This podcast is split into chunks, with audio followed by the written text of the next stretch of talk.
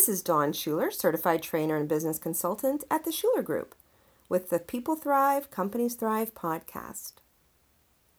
Today, I want to talk about energy exchange. Everything is an exchange of energy.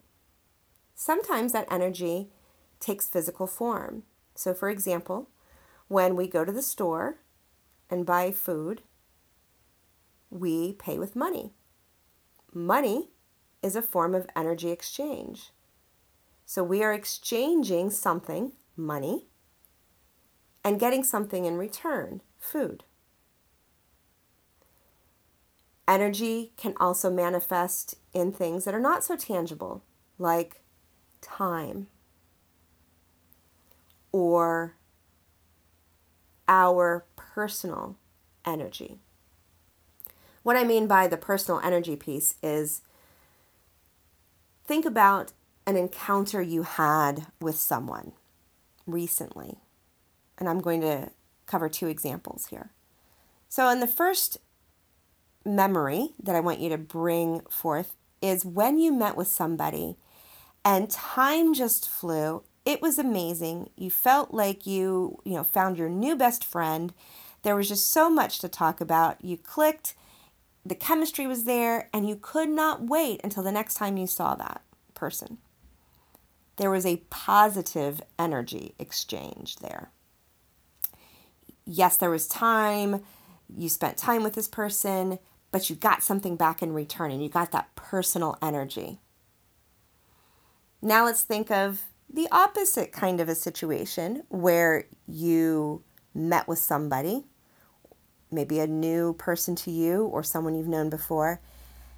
And it was like your soul was being sucked out of you.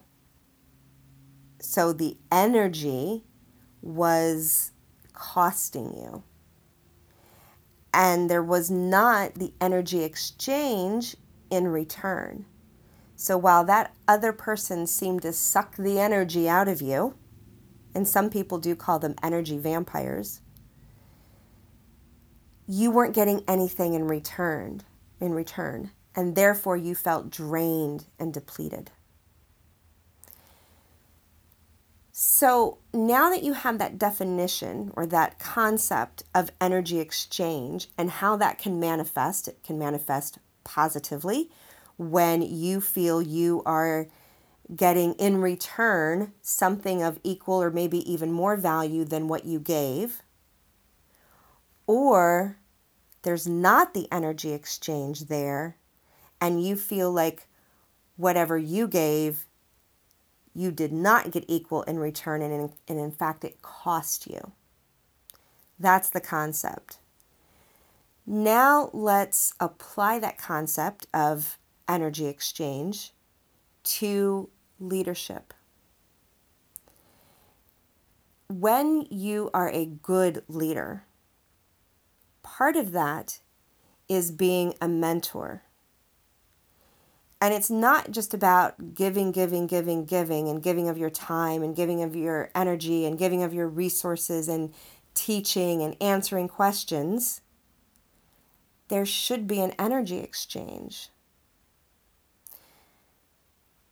Let's look at that. If I said that part of being a good leader is being a good mentor, and mentoring people. Of course, that means you're going to be giving some of your time, your resources, your energy. So you might be thinking, well, where's the exchange in that? What do I get in return for that? Is she saying don't do that? Is she saying stop giving my time and energy to uh, the people I'm mentoring? No. Because here's the thing when you are mentoring the right people, you are getting something in return. It makes you feel good. You feel like they're really making good use of the things you're sharing with them. And I bet some people are coming to mind.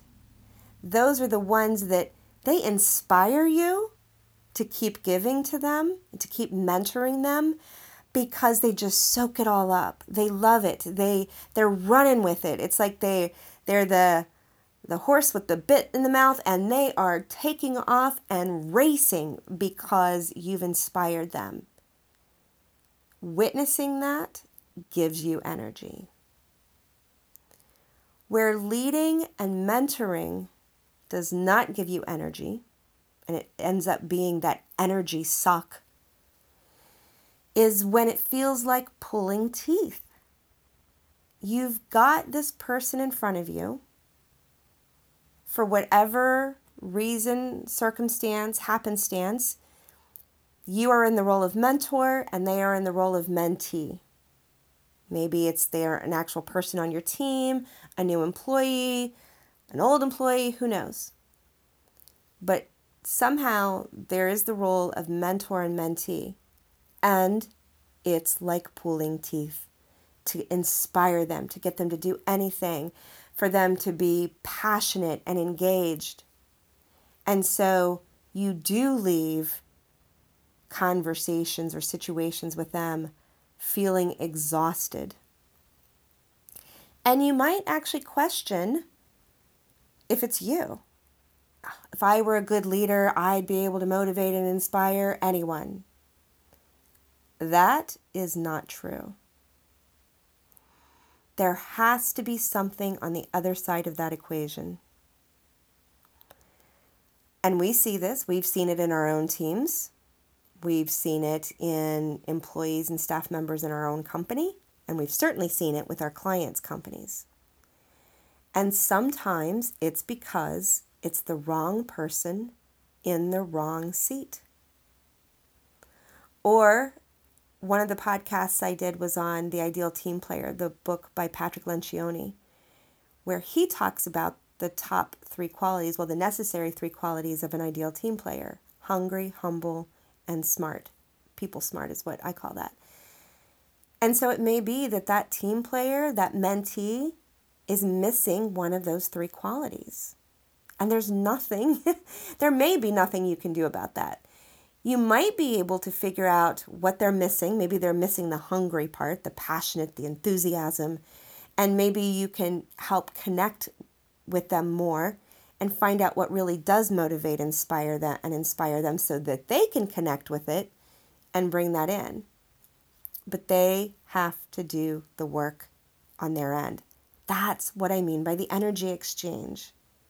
And that's when you know you've got a great and amazing person because they are equaling their side of the equation. You're putting forth energy, they're putting forth energy. That's when it is a positive energy exchange. I hope you have found this an intriguing concept of energy exchange. And I would love to hear your comments about how you see energy exchange, both positive and the negative examples, you can connect with us over at www.theshulergroupllc.com and you can leave a comment on the blog or the podcast, or you can fill out the contact form and connect us directly. This concept of energy exchange while it may not sound very corporate or businessy, but it really is crucial for people and for companies thriving. So until next time, may you thrive.